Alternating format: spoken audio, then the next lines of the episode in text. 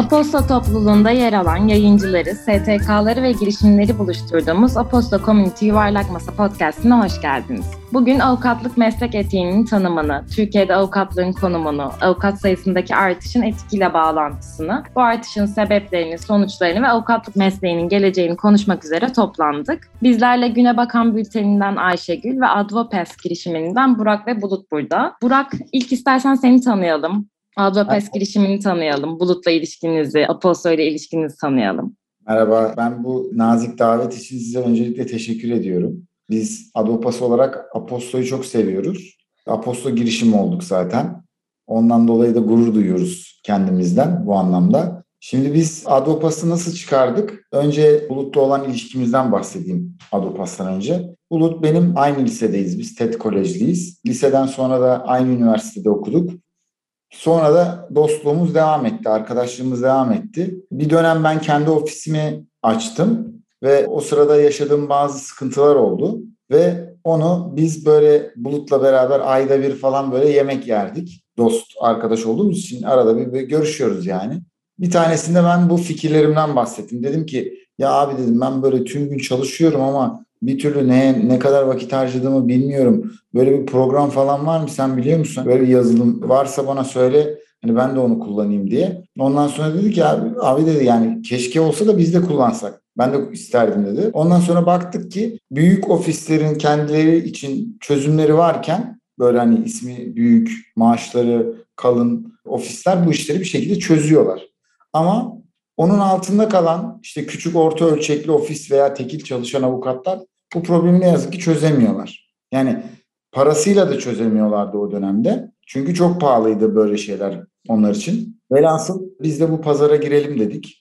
O gün bugündür Bulut'la beraber ortaklaşa bir girişimci şapkamız daha oldu. Avukat şapkamızın üzerine. Ben şahsen kişisel veriler alanında ağırlıklı çalışıyorum. Girişimcilerle çalışan bir avukatım. Ve şimdi de bir girişimci oldum. Böyle özetleyeyim ve kapatayım. Ne güzel. Bulut biraz seni de duyalım mı? Hem hukuk geçmişini, belki biraz advokasi. Tabii ki memnuniyetle. Öncelikle çok sağ olun. Aposto'yu takip ediyoruz, çok seviyoruz ve Adopes'in de bir Aposto girişimi olmasından da çok mutluyuz. Burak zaten Adopes'in çıkışını anlattı. Biz Burak'la tanıştığımızda işte ben TED'den sonra Başkent Üniversitesi'ne geçtim. Başkent Üniversitesi'nden hukuk fakültesinden mezun oldum. Sonra Bilkent'te bir ekonomi hukuku yüksek lisansı yaptım ve aslında onunla beraber rekabet hukukuna adım attım ve neredeyse kariyerimin tamamında yaklaşık bir 10-15 sene, o 15 seneye yakın bir zaman oldu. Hep rekabet hukukuyla ilgili çalıştım. Bir arada bir sene bir İngiltere'de King's College'da bir master geldim yine rekabet hukuku üzerine. Şimdi Gentemize Özel Hukuk Bürosu'nun rekabet departmanını yürütüyorum. Bir yandan da Edopes'i Burak'la beraber yürütüyoruz. Orada da aslında hukuk bürolarının nasıl işlediğini bizim günlük hayatımızda kendi gördüğümüz tecrübelerimizi mümkün mertebe işte yazılıma, girişimimizdeki çözümlerimize de yansıtmaya çalışıyoruz. Genel olarak. Ben kendim böyle tanıtabilirim. Teşekkürler. Ayşegül seni, Güne Bakanı, Aposto ile ilişkini hem ne yazdıklarını böyle biraz anlatmak ister misin? Tabii merhabalar. Öncelikle ben de davet için çok teşekkür ederim. Burada olmak çok keyifli. Öğrencimin moderatörlüğünde olmak daha bir keyifli. Ben Koç Üniversitesi İdare Hukuk Anabilim Dalı'nda araştırma görevlisi olarak çalışıyorum. Şu an ama New York'tayım. Bir sene yüksek lisans eğitimi için New York Üniversitesi'ne geldim. Benim Güne Bakan'la Aposto'ya dahil olmam çok tesadüfi oldu. Aposto ekibinden Bartu'yla tanışma fırsatı bulunca Bartu'yla konuşurken öyle dahil olmuş oldum aslında. Ben Güne Bakan'a ne yazıyorum? İşte her ay, her ayın 10'unda hukuk veya işte siyasetle ilgili herhangi bir konu üzerine yazıyorum. Ama aslında hani belki dürüst olmak gerekirse aklıma gelen, ilgimi çeken bir konu neyse o ay onun üzerine biraz araştırma yapıyorum, biraz düşünüyorum ve farklı başlıklarda bir şeyler yazmaya, bir şeyler ortaya çıkarmaya çalışıyorum. Hem belki bilgilendirici ve insanların da okurken zevk alacağına inandığım şekilde yazmaya çalışıyorum. Umarım öyledir. Her türlü eleştiriye ve geri bildirime de açık olduğumu buradan da söyleyeyim. Belki geri bildirim alırım. Onun dışında şu anda da iki sene avukatlık yaptım mezun olduktan sonra. Daha doğrusu yasal stajımı tamamladım. Üzerine bir sene yakın avukatlık yaptım. Ama sonra akademiye dönmeye karar verdim. Şimdi de burada heyecanla konuşmayı bekliyorum diyeyim. Hoş geldiniz hepiniz. İlk aslında şunu konuşmak istiyorum. Avukatlık meslek etiğinin tanımını ve avukatın temel sorumluluğunun neye ve kime karşı olduğu konusunda böyle bir sürü görüş var. Ve işte ilk başta öncelikli olarak müvekkilinin menfaati doğrultusunda hareket etmesini savunan görüşler karşısında avukatın adaleti ve hakkaniyeti temel alarak hareket etmesi gerektiğini savunan görüşler de var. Ama pratikte müvekkilin mi görüşleri sizce daha önemli? Avukat müvekkili ikna etmeye çalışmalı mı adaleti çekmek için? Yoksa hukuk devletinin bir koruyucusu mu olmalı? Bunları tabii cevaplarken bir de şu gerçeği de atlamamak lazım. İşte çuvallayan adalet başlıkları gündemi dolduruyor. Avukatın bu hukuk düzeninin bir parçası olarak buradaki adaleti düzeltme görevi var mı? bu çuvallayan adalet sisteminin içinde. Ne düşünüyorsunuz? İlk istersen Bulut senle başlayalım. Zor soruyla ilk ben çarpışayım. Gerçekten güzel ve zor bir soru. Yani burada aslında ben şuna inanıyorum. Mümkün mertebe hani biraz belki benim e, rekabet hukuku alanında çalışmamın da bir etkisi olarak böyle bir bu bir meslek. Tabii ki birçok meslek gibi çok önemli. Her meslek kadar o da kutsal bir meslek ama böyle bu işin aslında daha profesyonelce ve başka şeyler atfedilmeden yapılmasının daha faydalı olacağını düşünüyorum. Çünkü burada yani bizim aslında avukat olarak bizim en temel görevimiz ne? müvekkilimizin hakkını en iyi şekilde savunmak. Bunu tabii yaparken de hukuki bir zemin içerisinde kalmak, etik bir zemin içerisinde kalmak. Bu zaten bizim mesleki kurallarımız, görgümüz, ahlakımızla alakalı bir şey. Eğer denizde herkes işini çok güzel, güzel yaptığı noktada aslında başkaca bunların hani görevlerinin dışında olan, ben benim en azından öyle düşündüğüm, hani adaleti de tesis etmek, işte hakkaniyeti de tesis etmek gibi görevlerine ihtiyaç kalmayacaktır. Yani aslında herkes işini en iyi şekilde yaparsa zaten bütün bu süreç ona göre tasarlandığı için işte hakim hızlı ve adil bir şekilde karar verecek. Savcılar orada iddialarını şey yaparken başka baskılar altında, başka şeyler altında kalmayacaklar. Avukatlar da mesleklerini en iyi şekilde savunma görevi ise savunma görevi en iyi şekilde yerine getirecekler. Yani bu her taraf iyi bir şekilde işlerse başkaca bir şey yapmaya da ekstradan bir şey gerek kalmaz diye düşünüyorum. Benim temel şeyim bu. Çünkü öbür tarafta ben hani kendime bir de adaletin kılıcı olma vasfını veya görevini görürsem bu kılıç benim elimdeki bir kılıç. Bunun kontrol mekanizması da yok. Yani yani benim işte avukatın verdiği karar, müvekkiline verdiği yaptığı yönlendirme, bunların hani yargı kararı vesaire gibi olmadığı için kontrol mekanizması da yok. Yani müvekkille avukat arasındaki bir ilişki. Hani ancak işte hani belki şey olursa hani meslek kurallarına aykırı vesaire gibi şeyler olmadığı sürece baronun önüne de gelmeyen şeyler bunlar. Dolayısıyla hani herkes kendi işini çok iyi yaparsa herkes kapısının önüne süpürürse her yer tertemiz olur diye bir düşünüyorum yani.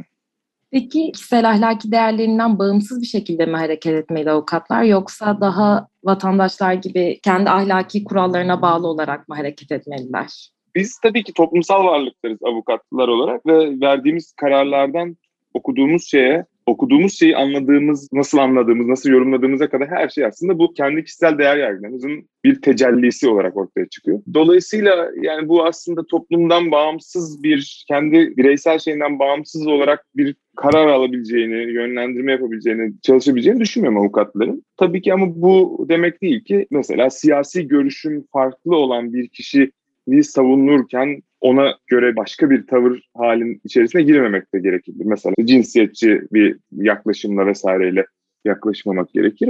Dolayısıyla mümkün mertebe, mertebe objektif kalması gerekiyor avukat. Ya da bu işi almaması gerekiyor. Mesela ben tercih etmem ki bazı siyasi görüşleri savunan insanların savunmak istemeyebilirim mesela. Hani bu, bu da benim tercihim olabilir. İnanmadığım, inanmayacağımı, savunmadığımı en baştan dile getirip bu işten çıkabilirim gibi geliyor.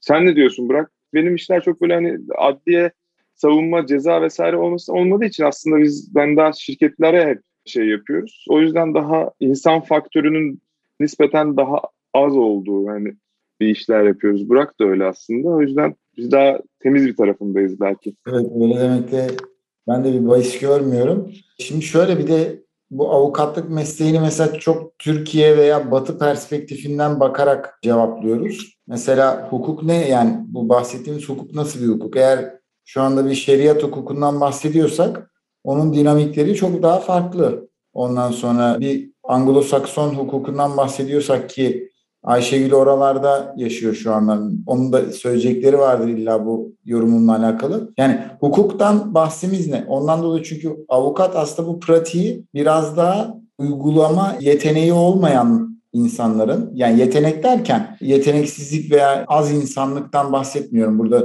Sonuçta bir hukuk nosyonundan mezuniyetinden geliyorsunuz. O insanlar ne her ne kadar bu yasaların tamamı açık kaynak olmasına rağmen o yasalar içerisinde yollarını bulamadıkları için gelip sizle görüşüyorlar. Bilgi asimetrisi aslında. Evet, evet bilgi asimetrisinden yararlanıyor avukatların çoğunluğu. Ama mesela bazı farklı hukuk tiplerinde avukatların temsili zorunlu. Yani siz kendi başınıza dava açamıyorsunuz vesaire. Ondan dolayı da şimdi bu bilgi asimetrisinin verdiği bir kuvvet var. O kuvvetle beraber karşınızda derdinin çözülmesini isteyen bir kişi olduğunu düşünelim. Siz onu gerçekten bazı noktalarda istediğiniz yerlere yönlendirebilirsiniz. İşte bu etik burada devreye giriyor. Yani sizin oradaki ulaşmak istediğiniz netice nedir? Ona göre burada avukatın aslında bu bilgi asimetrisinden kaynaklı bir elinde bir kuvvet var.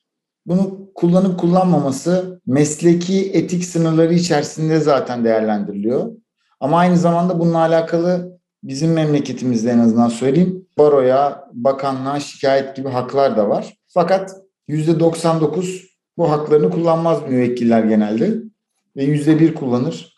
Ama avukat burada yönlendirebilir. Ondan sonra da işte yalancılıkla çok fazla buluşturulan, beraber anılan bir meslek grubu olarak insanların karşısına çıkarız. Çünkü tıpkı doktorlar gibi, tıpkı diş hekimleri gibi mutlaka birden fazla görüş alır herkes ve onu da birbirleriyle çarpıştırır. Ben de böyle bir yorum yapayım yani. Birçok avukat üstadım söylerdi. Sizin en büyük rakiplerinizden bir tanesi sizin müvekkiliniz olacaktır. Ondan dolayı onlara bilgi verirken de dikkatli olun diye. Ben de böyle kapatayım.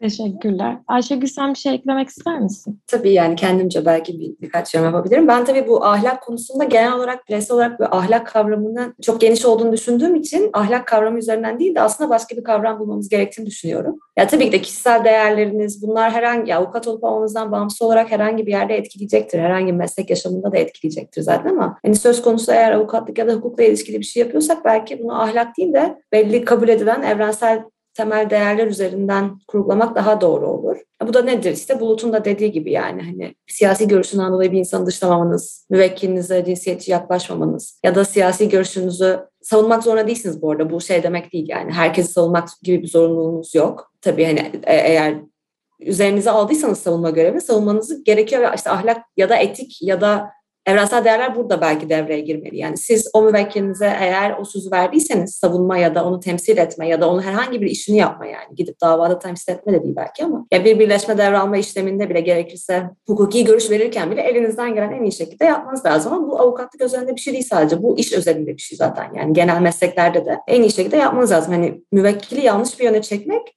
tabii ki de çok büyük hak kayıplarına yol açacak. Çünkü belki diğer mesleklerden farklı olarak onun farkında olmak lazım. Yani temel hak ve özgürlükler alanında hareket ediyoruz. İşte cezadan bahsediyorsak hem hani adil yargılama hakkı alanında hareket ediyorsunuz. Kişi güvenliği alanında hareket ediyorsunuz. Yani herhangi bir ticaret işlemi, ticari sicil işlemine bile görüş verirken mülkiyet hakkı alanında hareket ediyorsunuz. O yüzden hani müvekkile ona zarar verecek bir yere çekmek tabii ki de bu avukatın etik değerleriyle, ahlaki değerlerle tabii ki de çatışacaktır. Bunun yapılmaması lazım. Ha, siz eğer kendi bireysel değerinizle çatışma görüyorsanız ondan sonrasında aziz sürecini de başlatabilirsiniz. Böyle bir hakkınız da var sonuç olarak avukat olarak. Belki buna dikkat etmek lazım yani normal. Ama şey kabul edilebilir bir şey olmaz tabii ki de asla. Yani hiç savunmadığınız bir şeyi almak istemediğiniz bir görevi alıp müvekkili sırf kendi çıkarınız doğrultusuna yönlendirmek bu kabul edilebilir bir şey değil olmaz ve bunun zaten sonuçları olacaktır. Meslekten ihraca kadar gidebilecek sonuçları olacaktır, olmalıdır da belki. Ama hani adalete katkı sağlamak için müvekkilinizi hiçe saymak da aynı şekilde bu da doğru bir şey değil. Eğer zarar verdiğini düşünüyorsanız almazsınız müvekkilinizi. Ha tabii bu şey demek değil yani müvekkilinizi savunmak için her türlü şey yapmak mübahtır demek değil. Yani gidip kalkıp müvekkilinizin davası kazanılsın diye rüşvet vermeyi destekler bir konumda asla olamayız. Ama bu zaten belli hepimizin vatandaş olarak uyması gereken kurallar. Belki hukukçu olarak ayrıca tabi olduğumuz işte meslek etiği ya da başka kurallar da var. Bunu belki ayırmamak gerekiyor. Bu ahlak konusunda konuşurken söyledi. Bu çuvallayan adalet konusunda konuşurken söyledi. Hani çuvallayan adaletin sorumlusu avukatlar değil, onu çözecek olanlar da avukatlar değil. Yani bence bunun farkında olarak ilerlemek lazım. Ve birden bu işte hukuksuzlukları ya da işte adalete güven olmamasını hani avukatlara bağlamak da çok tabii ki de yanlış. Çünkü bu biraz daha bütüncül bir şey. İşte yargının tüm ayaklarıyla ilgili bir şey. Belki siyasetle ilgili bir şey. Ben böyle düşünüyorum. Ha, Amerika bakımından tabii her hukuk düzeninin farklı şeyi var. Burada biraz daha aslında hukuk düzeninden konuşurken ahlak biraz daha konuşuluyor gibi hissediyorum ben ama yani daha bir ay oldu buraya geleli ama daha ilk haftaki dersimden bir hocamdan şöyle bir geri bildirim aldım bir sorusu üzerine. Biraz daha aslında bazı hukuk normlarını nasıl kabul edebiliriz tartışması yapıyorduk ya da bir kural nasıl kural olur tartışması yaparken. Birkaç verdiğim yorumdan sonra çok katı bir pozitivistsin galiba diye bir geri bildirim aldım. Hani ona bir şey demedim ama içimden şey dedim yani Türkiye'de hoca olsanız siz de pozitivist olurdunuz. Çünkü bekliyoruz ki kanun çıksın. Bunu böyle bir küçük anı olarak paylaşmış olayım. Ama tabii her düzende farklı yani. Ben ona çok katı pozitivist geldim. Sırf aslında bir ortada bir kanun olması gerekir savunduğum için bir anda. Yani kanun değil de daha farklı bir düzenleme olması gerektiğini savunduğum için. Ayşegül'e bir hemen bir ekleyeyim. Ben hani nispeten Türk hukukunda Anglo-Sakson hukukuna en yakın hukuk dallarından bir tanesi rekabet hukuku. Biraz case law işte vaka hukukuna yakın. En çok aslında sorular hep öyle gelir müvekkillerden. İşte anlatırız şöyle böyle. Bu kuralı ne? Yani hani mesela işte en basitinden yeni işte e, platformlar var. Dijital platformlar. Dijital platformlar hani hem şu kurala uyapsın mı yapmasın mı bilmiyorum ki. Kim, kimsenin bir cevabı yok. Hani kimsenin verebileceği bir cevap yok. Niye? Çünkü işte bekliyoruz bir davanın önüne gelsin konu. Bir mahkemenin önüne gelsin veya işte rekabet kurumunun önüne gelsin. Orada bir çözülsün, bir şey olsun, bir fikir şey yapsın. O, ama bunun dışında hani herkesin beklentisi o zaman bunun kuralını yazın kardeşim bir bir şey yapın da hani ona uyalım gibi ama Anglo-Sakson hukukunda biraz daha hani daha farklı bir yaklaşım var bizim de alışık olmadığımız belki. Ben şeye benzettim onu diyecektim e, esas o yüzden aslında sözü aldım. Bu taksiye artık yani binebildiğimiz yıllardan bahsediyorum geçmiş zamanda artık binemediğimiz için İstanbul'da e, taksiye binebildiğim zamanlarda böyle hani avukatım dediğimde sohbet ederken hep şey sorusu gelir. Katili savunur musun abi? Katil olabiliyorsun ama savunur musun gibi. Biraz aslında buna benzer bir şey. Yani hani sonuçta herkesin hukuka erişim hakkı diye bir hakkı var. Ve kendi şeyiyle avukat aslında bunun işte katil de olsa onun da bir hukuk hukuka erişim hakkı var. Belki gerçeklerin daha net şekilde ortaya çıkması için çıkması işte hepimizin aslında etkinlik e, daha e, kazanımı sonucuna doğru yani top, toplumda adalet olduğu sürece daha etkin bir toplum her şeye aslında daha pozitif bir sonuç ortaya çıkıyor. İşte dolayı ama burada belki avukatlar adalet sistemindeki av, yani avukatlar Türkiye açısından baktığınızda en iyi pozisyondalar. Yani bin tane sorunu vardır avukatlara da atfedilebilecek sıkıntı da vardır ama yani diğer tarafta hak ve özgürlükler açısından bakıldığında hani avukatlardan önce çok daha kendisine çeki düzen vermesi gereken çok diğer adaletin diğer unsurları da var. Yani bunlar hakimler, savcılar dışından bahsetmiyorum sadece. Yani parlamento, ya işte idare, yürütme vesaire. Dolayısıyla aslında burada aslında avukatlar belki en temiz oldukları noktadalar yani. Çok teşekkürler. Aslında burada şey değinmek istiyorum. Bu hukuk fakültesi sayısındaki artış, sınavsız meslek konsepti yani avukat sayısında çok büyük bir artışa sebep oldu. Burada hani bu avukat sayısındaki artış acaba avukatların etik değerlerini biraz daha böyle eksilterek pratiğe devam etmesine mi sebep oluyor? O yüzden mi hani çuvallayan adalete de bir katkı sağlanıyor avukatlar tarafından? Yani avukatlar düzeltmekte sorumlu kişiler değil Ayşegül'ün de dediği gibi ama bu sınavsız meslek konsepti ve yeni yeni hukuk fakültelerinin açılması nelere sebep oluyor ve bunlar neden açılıyor? Aslında Ayşegül sen çok güzel bir yazı yazmıştın. Aramıza hoş mu geldin Boğaziçi diye. Biraz ondan da bahsetmek ister misin hem de bu konuya da değinerek? Afosta'daki ilk yazım, Güne Bakan Bülten'deki ilk yazımda çok da keyif alarak yazmıştım. Şimdi öncelikle bildiğim kadarıyla İstanbul, New York'tan sonra en kalabalık baro İstanbul Barosu. 50 bin aşkın avukatı var. Yani işte şu an iki tane baro oldu tabii. Toplamda 50 bin aşkın avukatı var. Bildiğim kadarıyla yani yanlış bilmiyorsam. Şimdi bu neden oldu? Tabii çok fazla hukuk fakültesi açıldı. Yani Türkiye'de bildiğim kadarıyla benim 80 tane hukuk fakültesi var. Örneğin Almanya'da 40 tane. E, Amerika'da da 200'e yakın. Ama hani Almanya ile Türkiye'nin nüfusu benzer. Amerika'nın nüfusu Türkiye'nin dört katı. Yani aslında belki sırf doğrudan oran orantı yaptığınızda bile olması gereken hukuk fakültesi sayısı en fazla 40 olmalı diye bir argümanla bile gelebilirsiniz. Ama tabii burada şey hani önemli olan ya sayı yani işte bu sayı yani nicelik ve nitelik farkı sadece tabii niceliğe odaklanıp işte çok fazla sayı çok yanlıştır demek de doğru değil. Önemli olan nitelikli olarak ve talep var mı ve talep sonrası bir ihtiyaç var mı bu kadar avukata hukuk fakültesi mezunu onu karşılamak yani onu sorgulamak lazım. Varsa gerekirse 80 tane de açılabilir ve bu 80 tanenin de kaliteli ve iyi bir eğitim vermesi gerektiğini savunursunuz ve olabilir olabilir. Yani burada şey kesin bir doğru cevap yoktur. 80 çok fazla olmamalı gibi bir cevap yok ama geldiğimiz noktada e, ben yasal staj yaparken de bunu gözlemleme fırsatı bulduğumda hakikaten e, şey çok kötü bir durum. Yani mesela bu etik diye sordun ya Hacer en başta işte çok fazla sayının artması bu etik ilkeler. Yani insanların ben yeni mezun avukatların hakikaten etik işte avukatlık meslek etiği, avukatlık mesleğini nasıl icra ederim bu yönden daha işte ahlaklı evrensel değerlere nasıl uygun yürütürüm diye ilk kaygısına bu olduğunu düşünmüyorum. Türkiye'deki birçok insan gibi yine bu avukatlıktan da bağımsız bence hakikaten karnımı nasıl doyururum kaygısında herkes ve hukuk fakültesi mezunları da buna dahil ve inanılmaz bir rekabet oluşuyor benim gözlemlediğim kadarıyla. O kadar iş var mı? O kadar avukatı gerçekten kendi hayatını belli bir seviyede idame ettirebilecek sayıda iş var mı? O bence soru işareti. Belki hani avukat arkadaşlarımız yani Bulut da Burak daha gözlemlerini paylaşır ama hani niye bu kadar arttı hukuk fakültesi sayısı kısmına gelirsem de yani bir genel fakülte üniversite sayısının artmasıyla ilgili bu. Belki biraz işsizliği geciktirmek siyasi bir karardı. Bunu biraz daha siyasi yönden düşünmek gerekir belki. Hukuk fakültesi üzerine gelirsek de aslında tüm üniversitelerin için bence açılabilecek en iyi fakülte hukuk fakültesi. Çünkü bir hala herkeste şey izlenimi var yani tüm öğrencilerde belki velilerde. Yani en kötü mezun olduğunda bir mesleğin oluyor. İşte hiçbir yere giremesen bile bir telefonun olsa işte iş yaparsın, bir müvekkilin olsa iş yaparsın algısı var. Bir de şuna bakmak lazım. Hukuk fakültesi açmak çok masrafsız. Yani bir mühendislik fakültesi açmak için örneğin laboratuvar için ayrıca bir altyapı yatırım, bir yatırım yapmanız gerekecektir ama hukuk fakültesi için sadece tahtaya ve sınıfa hatta belki tahtaya da artık ihtiyacınız yok. Sadece sınıfa ve dersi verecek hocaya ihtiyacınız var. Hem de talep fazla hukuk fakültelerine çünkü mezun olduğunuzda avukat sıfatını kazanıyorsunuz ve bir mesleğiniz oluyor. Bu yüzden muhtemelen arttı diye düşünüyorum ben. Yani bu kesin doğru cevabı nedir bilemem ama ama bunun tabii ki de işte yansımaları gerçekten avukatların şu an yeni mezunların derdinin karın doyurmak olması. Yani o yüzden ben kalkıp da e, ayrıca etik üzerine çok insanların düşündüğünü, düşünmesi gerektiğini de düşünmüyorum bu noktada. Nasıl çözülebilir? Baro sınavı bunlardan biri olabilir. Yani tabii bundan sonrası nasıl çözülebilir ayrı bir konu ama hani en azından daha kötüye gitmesini engellemek için baro sınavı bir çözüm olabilir ama sınavın da nasıl yapılacağı hangi konuları içereceği ve nasıl yürütüleceği bence e, Türkiye'de özellikle çok önemli gerçekten hani hukuk bilgisini ölçmesi ama insanları da ezbere veya hukuk dershanelerine yöneltmemesi gerekir diye düşünüyorum. Ve tabii birçok yani yine ben burada aynı şey yapacağım ama mesela şey çok ilgimi çekmişti. Bu hukuk sınavındaki konular açıklandığında mesela uluslararası hukuk yok. Yani devletler umumi yok. Mesela neden yok? Bunu sorgulamamız gerekirdi bence. Sorgulandı mı onu da hatırlamıyorum. O yüzden çok bütüncül bir çalışma gerekiyor bir sınav olacaksa da deyip burada bu, bu soru için kendi şeyimi pas geçeyim. Ben bir izninizle bir söz söylemek istiyorum. Bulut'un az önce söylediği taksi örneğine biraz böyle bir referans vererek.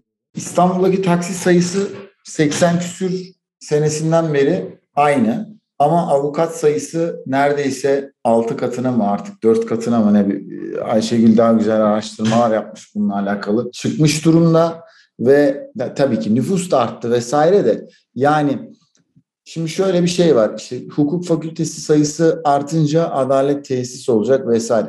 Aslında tam tersi. Bence Türkiye'deki hukuk sistemi birçok manada bazı konularda ciddi anlamda Batı'nın ya aynı seviyesinde ya ilerisinde örnek veriyorum. Hukukun çeşitli çarklarına başvurudaki engellerin olmaması. Yani bugün e, dava açmak Türkiye'de çok basit.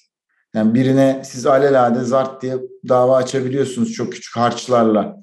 Yani çok büyük paralar harcamanıza gerek yok. Mesela Anglo-Sakson sistemi böyle değil. Bir yere dava açmak için inanılmaz paralar yatırmanız lazım yeri geldiğinde. Ondan dolayı insanlar adalet arayamıyorlar kendileri için. Ve bununla alakalı girişimler oluştu Amerika'da mesela. Şimdi buna gelince bunun önüne geçmiş bir Türkiye, bunu daha demokratikleştirmiş Türkiye neden hukuk sisteminde kaliteyi yükseltemiyor? İşte yükseltememesinin sebeplerinden bir tanesi aslında insan kalitesini yükseltememesi. İnsan kalitesi de hukuk fakültesi açmakla olmuyor. Bu tarz sınav meseleleri belli bir grubun kalitesini belli bir standartta tutabilmenin yöntemlerinden biri sadece. Yani bin tane daha yöntem belki uydurabiliriz ama bunlar arasından en kolay bildiğimiz, en kolay uygulayabildiğimiz şeylerden biri sınav. Fakat biz bu memlekette ÖSS sınav sorularının verildiğini, çalındığını, yok işte her türlü düzenin kurulduğunu gördüğümüz için hani sınava da ben biraz skeptik bakıyorum. Oradaki kaliteyi de tutturabilmenin yine bir efor gerektirdiğini düşünüyorum. Ama en azından sınavın hiçbir e, böyle yani kötü bir şekilde uygulansa bile belirli bir grup için e, bir kalite yükseltici yöntem olabileceği kanaatindeyim şahsen. Çok teşekkürler. Burada Burak'la ortak olmamızın hep böyle şey oluyor. Hep böyle benim aklımı okuyor bazen. O bazen de tam tersi. Yani tam benim söyleyeceğimi o söylüyor, onun söyleyeceğini ben söylüyorum bazen. Sınav açısından gerçekten sınav bir yandan da hani içeriğine girmeden daha yani korkutucu da bir şey olabilir. Yani hani iki numaralı baroya üye olmak için ayrı bir sınav, başka türlü bir yerden bir sınav olabilir. Şimdi Türkiye'de bu, bu tarz şeyler, Türkiye'de devlet böyle bir ele, ele geçirilmesi gereken bir mekanizma gibi görüyor ya niyeyse yani. Hani bir, biz şimdi aldık, şimdi bizim adamlarımız gelecek buraya, bizimkiler gelecek gibi. Öyle olduğu sürece bu sınavlar adaletten veya bir şeyden ziyade daha büyük adaletsizlikler yaratabilir. İnsan kalitesi açısından da yani şimdi işin gereği çok fazla e, yabancı hukuk bürolarında, yabancı başka ülkelerde, Avrupa'da gelişmiş, daha gelişmiş hukuk sistemlerindeki avukatlarla birebir çok çalışma fırsatı buluyorum. Yani hani hakikaten bizim de tabii ki çok iyi yetişmiş hukukçularımız var, kendilerini çok canavar gibi yetiştiren gençler var vesaire ama hani o kadar yüksek kalitede ki Alman hukukçular yani zaten adam doktor olmadı yani insanlar doktora seviyesine geliyorlar da anca o zaman avukat olabiliyorlar gibi bir şey varken Türkiye'de en basit ve en ucuz hukuk, avukatlık Türkiye'de. Yani şey gibi en ucuz vatandaşlıklardan biri de Türkiye'de. Yani 250 bin doları bastıran Türk vatandaşı oluyor. Bizde de çok bir fark, yani avukatlık tarafında da çok bir fark yok. Yani hani zilini çalıp kaçabileceğiniz seviyede bir apartman dairesinde kurulu bir hukuk fakültesinde işte 4 sene okuyup nasıl şekilde geçtiğini de bilmeden avukat onunu veriyor. Dolayısıyla aslında burada temel konu hukuk fakültesindeki eğitimin daha iyi bir şekilde, daha iyi şekilde verildiğinin temin edilmesi lazım. Ben şahsen ki yani Başkent Üniversitesi gayet iyi hukuk fakültelerinden bir tanesidir. Ben ama hani girdiğim ders sayısı toplam der, yüzde onu değildi. Yani ben avukatlık bürosunda öyle alaylı bir şekilde öğrendim bu işi aslında. Hiç derslerden bir şey çok az yararlandım. Şimdi belki hata yaptığımı düşünüyorum. Keşke daha iyi hocalarımız vardı, çok iyi profesörler. Onlardan bir şey daha öğrenseydik, bir kelime öğrensem kardı gibi düşünüyorum tabii bu yaşa geldikten sonra ama o zaman öyle düşünülmüyor. Biraz aslında tüm sadece hukuk özelinde değil hem liselerde hem e, üniversitelerde artık hani sadece bir dört yıllık bir geciktirme hani gibi olmaması lazım. Yani hakikaten bir, bir şey öğretilmesi de lazım. Ayşegül sen bir şey eklemek ister misin? Ben senin aslında dediğin yani liseye de değindin. Ya bence bu arada sadece şey de bana biraz e, üzücü geliyor. Mesela hukuk fakültesi nasıl olmalı, hukuk eğitimi nasıl olmalı diye sorguluyoruz ya bu yani bir avukatın aslında avukat olması ve mesleğini nasıl icra etmesi sadece aldığı hukuk fakültesi eğitimle değil. Bence eğitim bütün bir paket. Ve aslında hukuk fakültesine gelen bir öğrenciye de verebileceğiniz şeyler onun önce aldığı lise eğitimiyle, ilk öğretim eğitimiyle çok ilgili. Bence eğer tamamıyla gerçekten mesela kaliteli insandan bahsediyorsak bunu bir bütüncül olarak bakmamız lazım. Yani hukuk fakültesine kim gelirse gelsin hukuk fakültesi öyle bir eğitim verir ki işte bir kaliteli eğitim çıkarır diye bu gerçek değil. Maalesef değil. Yani siz üniversite sınavına hazırlanırken lisede hiç kitap okumamış, hiçbir şey yapmamış, sadece test çözmüş bir insanı aldıktan sonra hakikaten okuma vermeniz de, o okumayı anlatmanız da zor. O yüzden sadece 4 senelik eğitimde yapılabilecekler de limitli bu noktada. Yani ben biraz önce podcast'a başlamadan Hacer'le de konuşurken orada da söyledim. Ya ben buraya geldim her hafta 300-400 sayfa okuma yapıyorum. Hakikaten zorlanıyorum ama okumaların üzerine mesela derste konuşuyorsunuz. Çünkü buraya gelen herkes aslında haftada 300 sayfa tamam belki kaçaklar olabilir ama yani okuma yapabilecek bir potansiyelde gelmiş oluyor. Şimdi siz ben hukuk fakültesindeki öğrencilere her hafta 20 sayfa okuma versem ne kadar okuyacak? Çünkü buna alışık değiliz bir liseden muhtemelen ya da ilk öğretimden. İki işte hukuk fakültesi belki başka sebepler de olabilir. İşte daha kaygı işte geçim kaygısı olur aile mesela bu pandemide bunu çok yaşadık yani öğrenci evde hem işte hasta ailesiyle ilgilenmek zorunda kalabiliyor. Kalabalık bir ailede yaşıyor. Bir yandan ev işleriyle ilgilenmek zorunda kalıyor. Yani bu gibi şeyler de olduğu için Türkiye'de bence bu gerçekten kaliteli insan nasıl yetiştirir sorusu sadece üniversitelerin sadece hukuk fakültesinin sorusu değil. Çok bütüncül ele alınması gereken ilkokul eğitiminden, aile eğitiminden başlayıp e, bütün işte pandemi gibi e, son anda bir anda çıkan e, bazı gerçekliklerle beraber düşünülmesi gereken bir şey olduğunu düşünüyorum. Ben sadece bunu eklemek istemiştim. Çok teşekkürler. Aslında burada bu bütüncül yaklaşımdan da bir noktada üniversiteden sonra baroda stajımızı yaparak avukat oluyoruz. İşte bu baroların peki bizim avukat olarak gelişimimize ne gibi katkı sağlamaları lazım? Neler yapıyorlar, yapmadılar? Yani Türkiye'yi bu konuda nasıl düşünüyorsunuz? İstersen Burak senle başlayalım. İnşallah benle başlarsın diyordum. Valla başka bir şey isteseydim. Şimdi şöyle bir şey var. İster baro, ister parlamento, ister en yakın noter, bu insanlar hep bizim insanlarımız. Yani bir küme düşün ve o kümenin içerisinden çıkan insanların bir kısmı avukat oluyor, bir kısmı milletvekili oluyor, bir kısmı polis oluyor. Yani e, tamam bu söylediğim meslek grupları veya kurumların beslendiği kanallar tamamen aynı değil ama beslendiği havuzun geneli aynı. Ondan dolayı hiçbir kurum yok ki Türkiye'de bir diğerinden oransal olarak farklı olsa da temelde farklı olsun. Parlamentomuz nasıl çalışıyorsa baromuz da öyle çalışıyor. Baromuz nasıl çalışıyorsa polisimiz de öyle çalışıyor ve baro başkanlarından bağımsız söylüyorum bunu. Ve baronun hangisi olduğundan da bağımsız söylüyorum. Yani Van barosuyla İzmir barosunu kesinlikle ayırmıyorum. Hepsini aynı bir e, ölçekte tutarak söylüyorum. Yani burada bir defa bir aynı havuzdan beslenme durumu var yani. Bunu hiç unutmayalım. Ondan sonra baro neler yapabilir? Baro bir defa tek başına faaliyet gösterebilen çok aşırı bağımsız bir kurum da değil. Biraz siyasileşmiş bir tarafı da var. Biraz bağlı olduğu başka taraf işte bakanlık var, barolar birliği var vesaire vesaire. Baro birçok şey yapabilir. Ondan dolayı da bizim önce havuzun yani o hepimizin baroya kayıt olduğu süreç sırasında düşünürsek bizim bu havuzun fikrini değiştirmemiz gerek. Bu çok zor bir şey. Biraz ben ütopik bakıyorum olaya, biliyorum. Ama biz baronun yapabileceklerini sabaha kadar konuşsak da e, yine bazı şeylerin sonucu yine tahmin ettiğimiz gibi olmayabilir. Bu anlamda e, barodan ziyade işte neleri konuşmamız lazım? Mesela hukukun üstünlüğü konusunda inanılmaz bir toplumsal mutabakat olması lazım. Çünkü biz hukukun üstünlüğüne inanan insanlar olarak sözde bir olay olduğunda sıranın hemen önüne geçmeye çalışıyoruz. Pasaport sırası olabilir, bilmem ne olabilir. Yani siz bir defa kırmızı ışıkta geçiyorsanız hakim de yanlış bir karar size verebilir. Yani çünkü, çünkü bu küçücük bir şey toplumun çok genelinde bir etki yaratıyor.